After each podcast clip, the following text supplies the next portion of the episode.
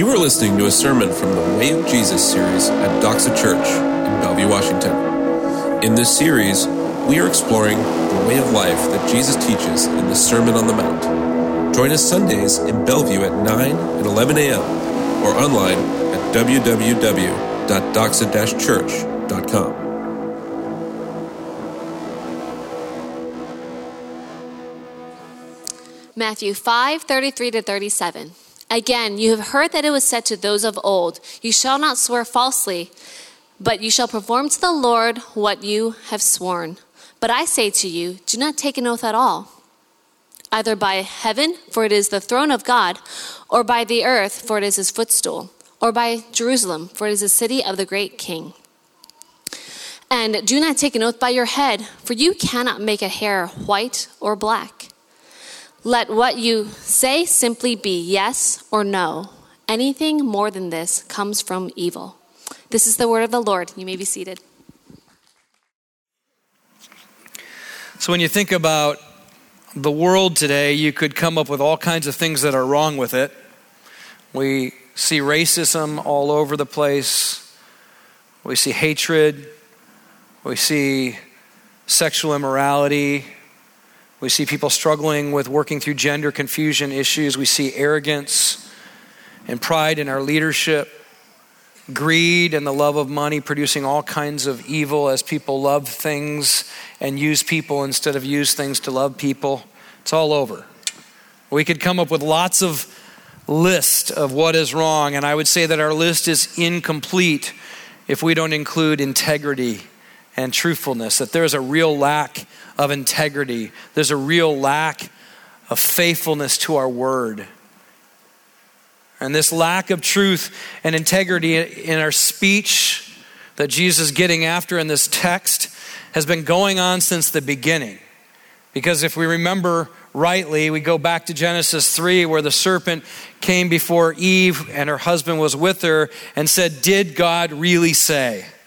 From the very beginning, he sows lies into the very fabric of creation. And the woman believes the lie and gives in to the deception, not believing God will be faithful to his word, and therefore she walks away from him in that act and brings her husband with her into it, and he also does the same. Should be no surprise that our world struggles with integrity and keeping its word and speaking the truth and living without deception because it's been with us since the beginning. John Murray, in referring to that moment in history, says this about Satan. He directly assails God's veracity, saying in Old English, you have to forgive that God doth know that in the day ye eat thereof, your eyes will be opened. You shall be as God, knowing good and evil. Genesis 3 5. He accuses God of deliberate falsehood and deception.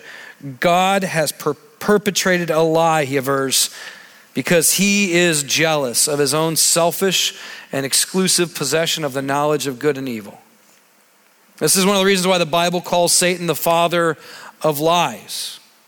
I believe one of the, the greatest destructive works of Satan in the life of a, a believer and the church is to stir up falsehood and deception amongst us. I'm convinced there's almost no greater damage to the witness of the gospel in the world than when Christians say they know the truth and yet they lack it in their dealings with one another.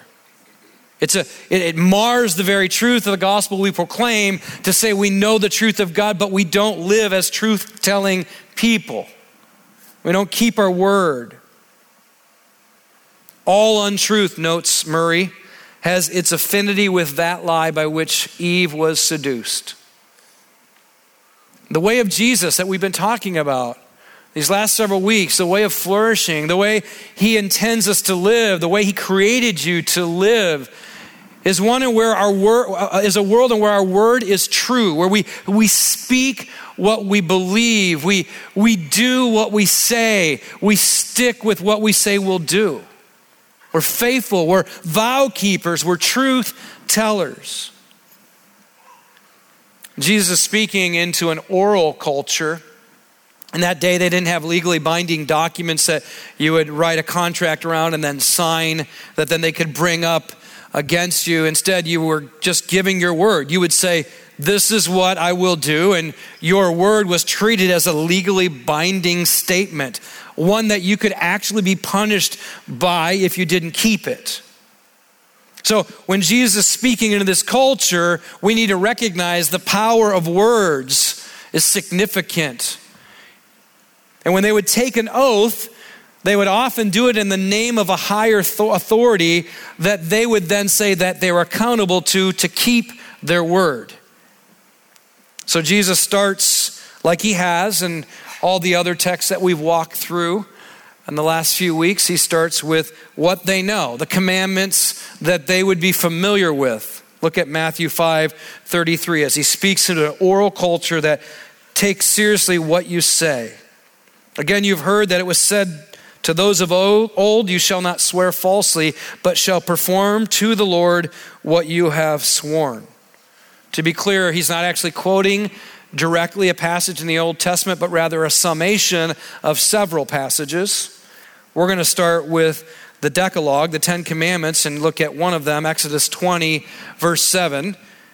You shall not take the name of the Lord your God in vain, for the Lord will not hold him guiltless who takes his name in vain. Now, to be clear, this commandment is not speaking against using God's name to swear, like when you're angry and then you say his name out loud. That's not what it's referring to. Okay? It's, it's referring to using God's name as a, a way of saying, I will make a vow in the name of the Lord, but internally I have no intent to keep that vow.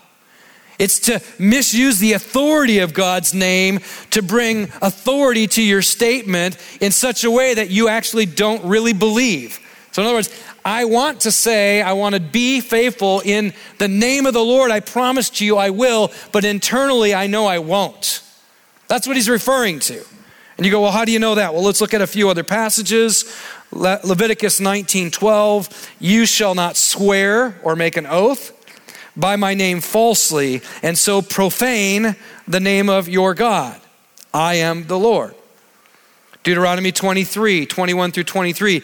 If you make a vow to the Lord your God, you shall not delay fulfilling it, for the Lord your God will surely require it of you, and you will be guilty of sin. But if you refrain from vowing, you will not be guilty of sin. You shall be careful to do what has passed your lips, for you have voluntarily vowed to the Lord your God what you have promised with your mouth. Numbers 32 If a man vows a vow to the Lord or swears an oath to bind himself by pledge, he shall not break his word. He shall do according to all that proceeds out of his mouth. Jesus is speaking to a group of people who know that the commandment, you shall not take the name of the, the, the, Lord your God in vain, is referring to making vows in the name of the Lord with no intent to keep them. Okay, they're very familiar with this. So he continues, like we are used to, to go after the heart, the intent of the commandment, and the truthfulness of their own brokenness and deceitful hearts. But I say to you, do not take an oath at all. I'm going to pause there because I want to make sure it's clear as we set this up that in Jesus' day, the taking of oath, oaths had been greatly abused to the point that the very practice of taking an oath led to the weakening of the trustworthiness of one's word instead of actually reinforcing it. I mean, it's kind of like if you've ever been with someone and they they go, No, no, I promise. I promise to God I won't do this.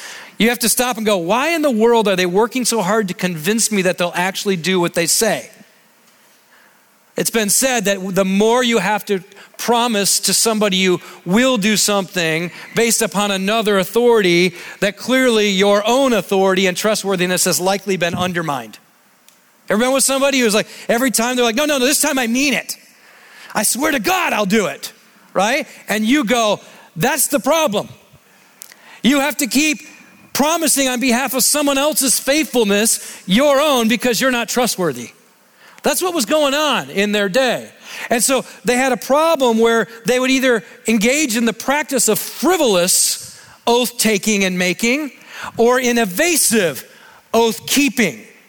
Let me just describe what was going on. Frivolous, in that they would just engage in the practice where taking an oath was neither necessary or even proper, but they would do it to give some kind of significance to something that wasn't significant. So they just go around. I swear to God, I promised by the temple, and it didn't matter what it was. It could be, I'm going to win this next game I play. I, pray, I prayed, I, I swear to God, it'll happen. Uh, I, you know, I'm going to finish my meal this time, mom and dad. I promise to God I will. It's just like it, it belittled the very practice of promising something in the name of God because they would do it for absolutely anything. We know this in our own culture, don't we? We have people who go before a, a, group of people to get married and they make vows that say, Till death do us part, in sickness and in health, in riches and in poor, in good times and in bad times. We're together till we die, but we live in a state that says there's a no fault divorce policy that it doesn't really matter if you don't even like being with them tomorrow, you can divorce them. And so we know the, that vow making in this state, especially around something like marriage, as we talked about a few weeks ago, almost means nothing these days. Because we just toss out vows for everything, even though we're not really prepared to keep them. James Montgomery Boice used this illustration to clarify what was happening in that day around frivolous vow keeping and making. He said it was exactly as if a servant who lived in the household of an honorable state official should go around talking about the honorable house and the honorable chair and the honorable mop and the honorable dishpan and so forth. His speech would then have much less meaning when he called out the Lord of the house, Your Honor. That's what we're doing to the very nature and character of God when we make a vow in His name that we have no intent of keeping and we just use His name frivolously. In fact, you, if, if you're not uh, aware of this, if you're new to the faith, if you're not a Christian yet, you may not know that God created all of us in His image to tell the truth about what He's like through the way we live, that His invisible attributes are meant to be clearly seen through what He's made and most fully through His crown of His creation, which is you and I, men and women, made in the image of God. And He meant for us to speak the truth and keep our word so that the world would know that God is one who is truth Himself and keeps His word and is faithful to His promise. And yet, we live in a world where we're all telling a lie about what God is like on a daily basis because we don't speak the truth, we don't keep our word, we don't fulfill our promise. The Pharisees didn't just engage in frivolous oath making, they loved to create evasive opportunities to avoid keeping your word. Jesus is very specifically speaking to this because they, as the representatives of who God is to the people, are actually telling a lie about what God is like in them learning to, or teaching people to, to run away or get out of their vows. See, what, what they were doing, what the religious leaders were doing, is they were taking Exodus 27 you shall not take the name of the Lord your God in vain. And instead of emphasizing in vain, they were emphasizing taking the name of the Lord your God. So they would just say to people, here's the way that you can lessen your commitment to the vow. Just don't say it in the Lord's name. Say it in some other name or do it based upon some other thing. And the lesser the thing, the lesser the, the accountability to keep your vow. That's what they were doing. So it's like, we've got a way to make this easier for you to keep the law. If you don't say it in the name of the Lord, you won't be accountable to Him. So say it in somebody else's name or some other thing. To which Jesus responds, I say to you, do not take an oath at all either by heaven or for it is the throne of God or by earth for it is his footstool or by Jerusalem for it is the city of the great king. Do not take an oath by your head for you can't cannot make one hair white or black. What is Jesus saying? He's going if you're going to engage in oath making in the way that you've been doing it and promising on a lesser thing than the name of God that you will fulfill it please just stop doing it all together because the truth is, God owns it all. So every time you make an oath, you're making it before the creator of the universe, whether you say his name or not. Because here's the deal heaven is his throne, the earth is his footstool, Jerusalem is his city, and you are his. Including the number of hairs on your head that you can't even change the color of, except for now we can, because we have hair color treatments Some of you are bald. You actually are trying to grow it back. Uh, you have beautiful bald heads in the room. I see that, so it's nice. Earlier, the earlier service, they were thankful that I honored the bald heads in the room. You guys are not so happy that I've done that. Jesus goes on later on in Matthew's gospel to make it really clear to the religious leaders. And this will tell you what they've been doing by what you hear Jesus say. Matthew 23, verse 16 Woe to you, blind guides, who say, If anyone swears by the temple, it is nothing. But if anyone swears by the gold of the temple, he is bound by his oath. You blind fools! For which is greater, the gold or the temple that has made the gold sacred? And you say, If anyone swears by the altar, it is nothing.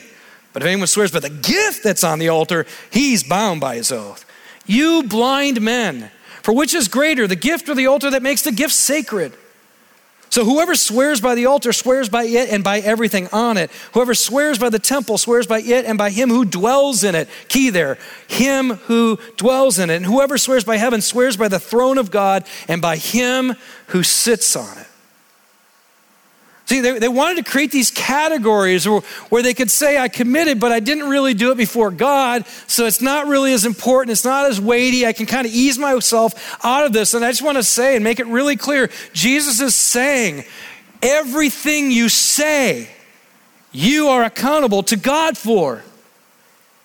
We are told that we will give an account for every careless word we speak before the creator of the universe one day. And we ought to recognize that our words have significant power. If God could speak and the earth could come into existence through his very word, then us being made in the image of God, we should realize that we have power with our words to build up or to tear down because, like God, words are creative, and like Satan, words can be destructive. You have power. What you say matters. And that's why God cares about what comes out of your mouth. You know, we could, we could pick on the religious leaders, or we could pick on the people listening that day and go, man, they're, they're, those, what are they doing? And yet we're not that different. In fact, I, w- I would say, and if you're a lawyer and you're offended by this, then be offended. But I, uh, we live in a day and age where people are paid to find loopholes in contracts in order to get out from the original intent of what, what they committed to in the first place. We're in a place where a lawyer can get a, a criminal off of out of out of trouble knowing full well they're guilty but because they're better at convincing a jury they're not they can get somebody set free like the entire intent was to make sure that the guilty don't go unpunished Proverbs talks about not treating people with unequal scales. We've got to judge rightly and then speak truthfully. We live in a culture that looks to get out of things, not actually be faithful with our word and what we've said. It's all around us. So, what does Jesus say to this? Let what you say be simply yes or no. Anything more than this comes from evil. Why? Because it's from the father of lies. When we say one thing but believe another, when we say we'll do something but do another, we are acting like the father of lies. We are being deceived and we are deceiving. We are telling a lie about God and what He is like. We started this part of our series on the Sermon on the Mount looking at Matthew 5:20 where Jesus says for I tell you unless your righteousness exceeds that of the scribes and Pharisees you'll never enter the kingdom of heaven. We made it clear that what that's talking about is not that you must be more religious than them, but rather that this is a different kind of righteousness. This is a, a deep, wholehearted change of life that God, by His Spirit, brings about from the inside out that what goes on inside is what's going on outside, that we are not double minded, that we are not saying one thing, believing another, that when I say it, it's what I believe, and when I say I'll do it, it's what I'll do. Some of you are sitting back going, Yeah, Jeff, get those liars. Jesus, get them.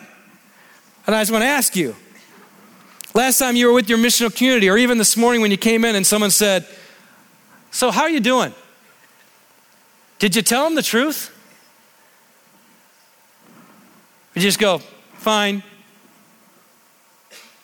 Now some of you are going, yeah, but Jeff, if they they don't really want to know. You know a sure way to create a truth-telling community? Next time someone asks you that, tell them how you're really doing. And they'll probably they probably won't ask you again if they don't really want to know. And then I would say if you're asking someone how they're doing and you don't really want to know, stop asking.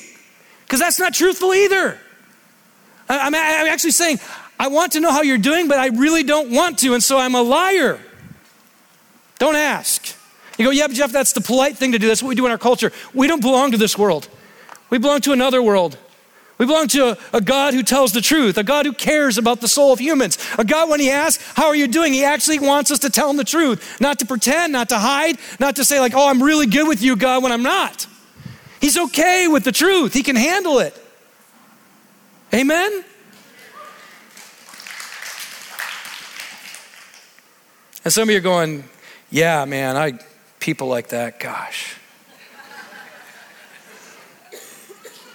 And so let me ask you another question. Have you ever said yes when inside you were saying no?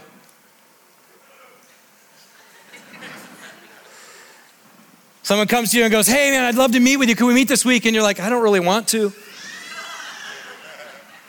But you know, if you said no, they might think, Wow, you don't really care about me, or or like, I, will just be honest, this is one I struggle with because people go, hey, Jeff, can, do you have time this week? And I'll, I'll be like, yeah, because I want them to believe I care and I love them. And I do. I do. I really do. I think I do. Uh, and, and so I say yes. But inside I'm like, I can't handle another meeting this week. I'm too busy. I've got, I'm packed. And, and I, I live like I'm not really a human. I live like I'm a God. I, I, I live like I don't believe I have limits. I, I live like I'm, I'm the Messiah.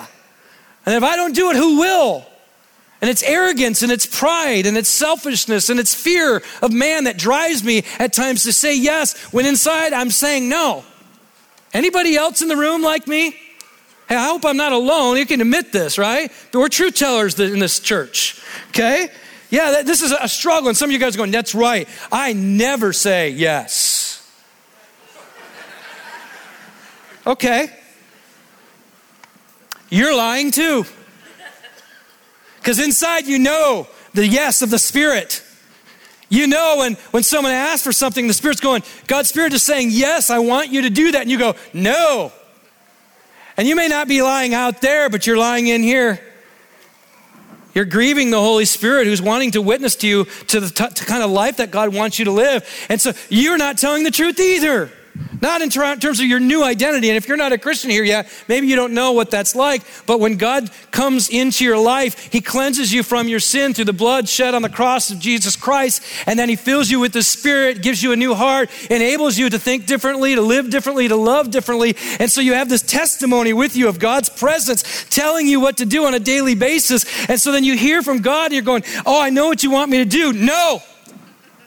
To the person who asks. And the Spirit's going, Yes. I made you for this. I saved you for this. I set you up for this. I prepared the way for this. Yes. Don't, don't deny what I'm doing in your life. Don't deny what I'm saying to you. Listen to me. So some of you say yes all the time. Some of you say no all the time.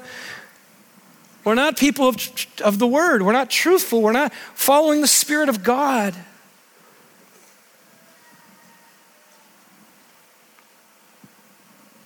Some of you promise and then you don't deliver. You say you'll do something, but you don't follow through. And I've struggled with this. I think that my capacity is bigger and better than I think, than I think is really true. And I've let people down, and it, it erodes trust. And it deeply grieves me when I do it. God's still working on me.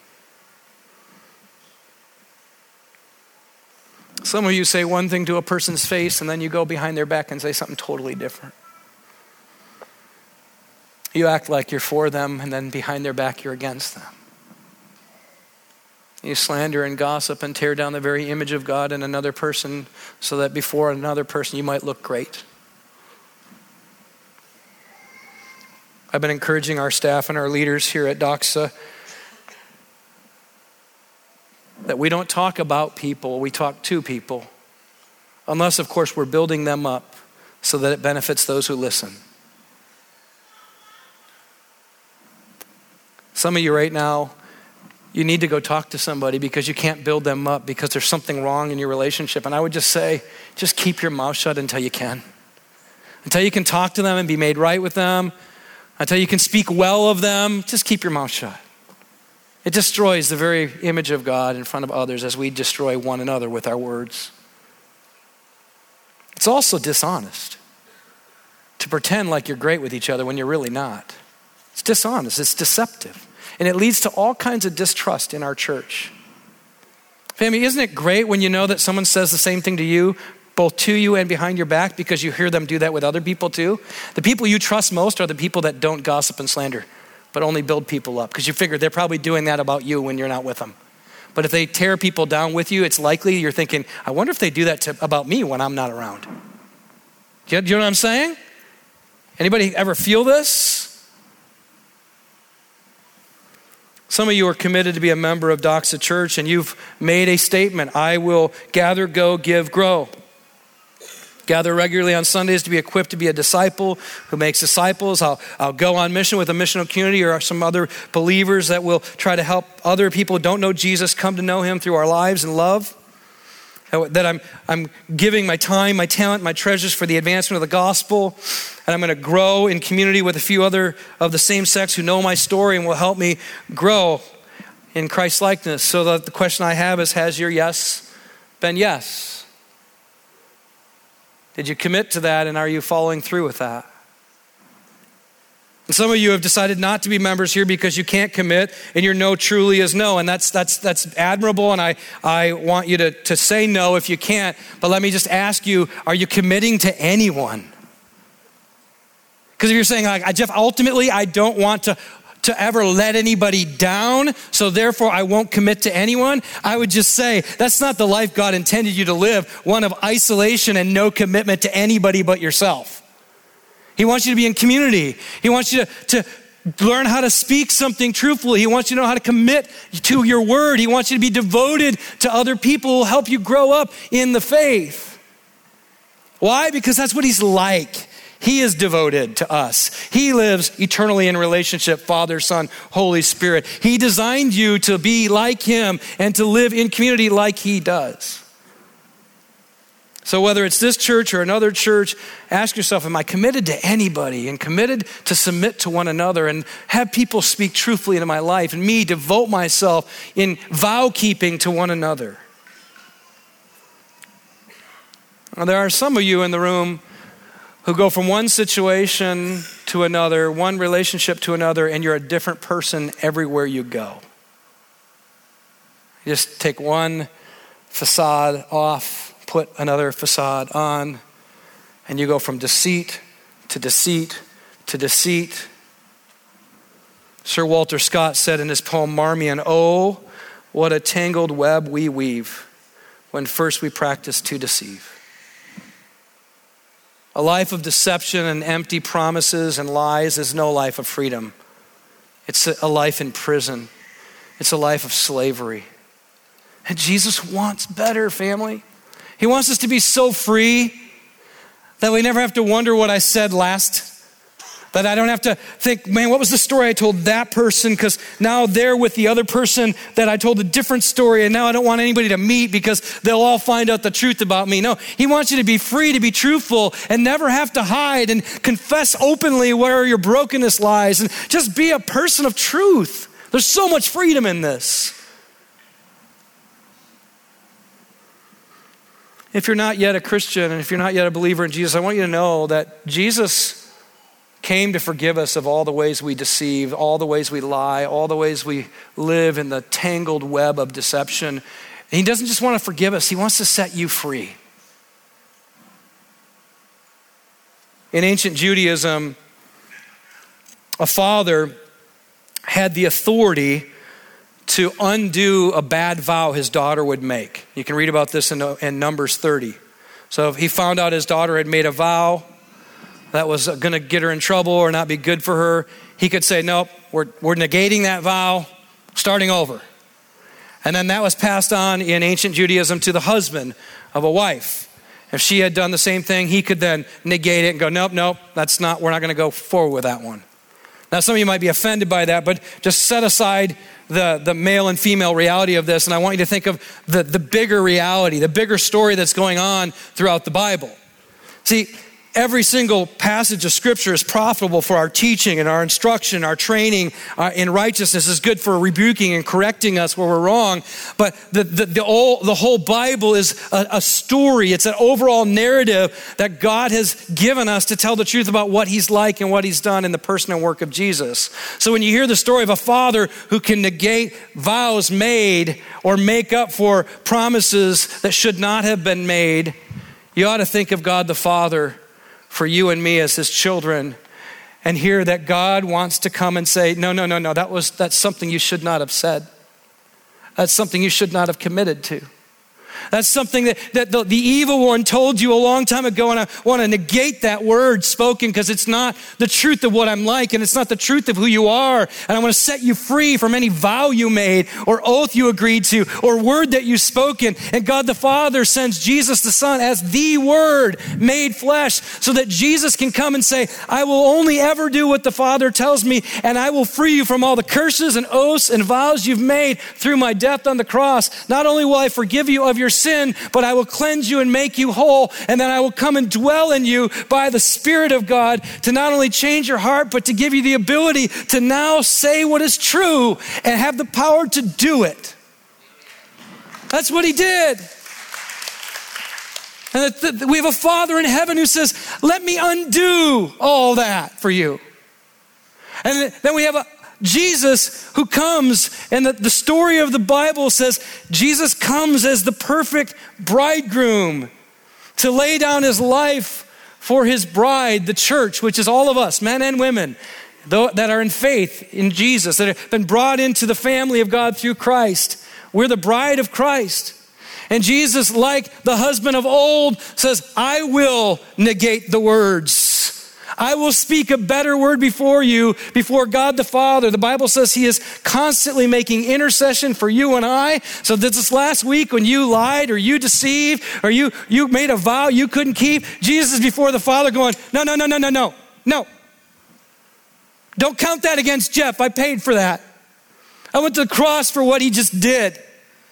Said it, we got to, Spirit, go get him. Convict Jeff. Show him where he's wrong. Open his eyes, lead him to repentance so he'll turn back to me, and I'll be the means by which he can actually speak the truth again. And that truth will probably start like something like this God, once again, I believed a lie about you and myself. I believe that I needed to impress people with my words so they would love me. I needed to say yes when I shouldn't have so they'll accept me. I, I needed to make a vow outside of my ability so that I would look more powerful than I really am. That all is a lie. It's all uh, evil. It's all rebellion against you, God. Please forgive me. And the Spirit is there going, Yes, you're loved. You're forgiven. What Jesus did is for you, Jeff. And now, Speak the truth. Confess it out loud, not just to me, but go tell your brothers and sisters without fear. Let them know you failed, that you fell short, that you lied, that you deceived, that you said something you should not have said. But do it with confidence because you're already forgiven. So you don't have to shrink back in your confession. Do it boldly. This is the kind of people God wants us to be. This is the kind of life He wants us to live. And the more that you do that, the more confidence you have that you're already forgiven, the more you will not be afraid to speak truthfully and only commit to what you can actually do. This is a good life, is it not? This is freedom. And the beauty is, Jesus kept His words that we could be forgiven when we don't. And then He gave us the Spirit so we could speak truthfully, keep our vows. See, He wants us to be free. He wants us to be wholehearted, truth telling, vow keeping, lip closing when needed people.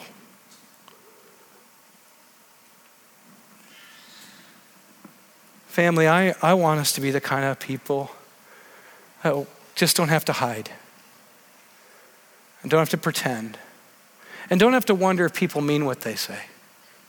Wouldn't it be great if we could be that free and that confident and that secure because of Jesus? And the truth is, we can. That's why He gave us His Spirit. Let's pray that He helps us to be those people. Father, it's so good to boast of our need for you. It's so good to boast in the sufficiency of Christ. It's so good to admit that we are not faithful to our word, but you are for us. And it's so hopeful to anticipate us all growing in our ability to be faithful to our word because of you, the faithful one. Would you bring assurance of forgiveness of sins through your spirit right now where we have not been truthful, where we have been deceptive, where we have put on a face? Holy Spirit, grant that we would know very deeply and internally the grace of God for our sin. And at the same time, would you not just make us a forgiven people, but a flourishing people, a people who do speak truthfully, who do commit and follow through, who are not afraid to tell the truth about how we're really doing, a confessional people that confess truthfully our need for you. God, we want this for your glory, but we also want it for our joy. We want to be free. We want to be trustworthy. And we want this for the good of this world we live in. This city needs a people who are full of integrity. Help us by your Spirit to be that people. In the name of Jesus, our Lord, our Savior, we pray. Amen.